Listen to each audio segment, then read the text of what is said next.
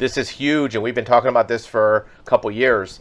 The risk managers in the insurance industry and even in general business have identified that cyber risk is the biggest potential damage and the potential downside to business in 2023.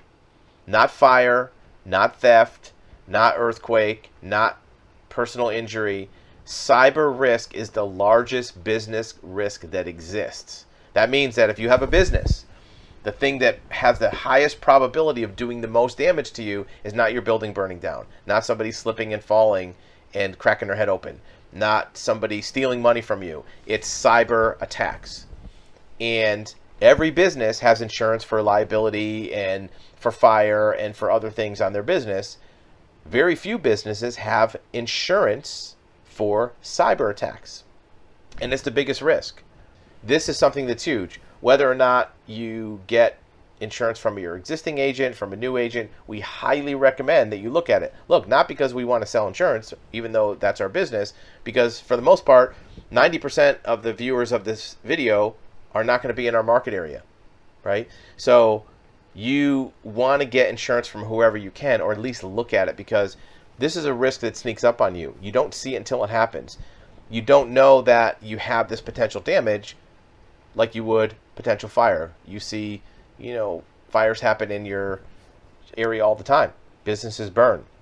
People have their window smashed. People get robbed.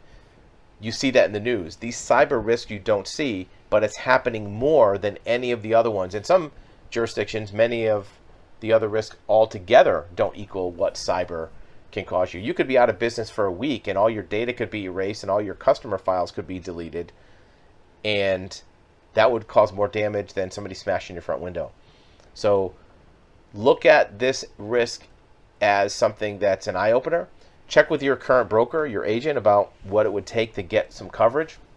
More valuable than the coverage you would get is the underwriting process will show you where you have potential loopholes. For example, if you were going to buy fire insurance, your fire insurance agent would look around and say, don't leave these oily rags over here, put a fire extinguisher here, and fix this outlet that might cause a fire. They're going to help prevent the fire. Same thing with cyber. Your cyber agent will do a an audit of your business and of your technical specs on your website, your routers, your modems, your phones to see where you could be attacked, and that will be better, really more valuable than the insurance is the prevention. Because even if you have coverage, if you do have an attack, it's still going to be the worst day in your business, even if you have coverage.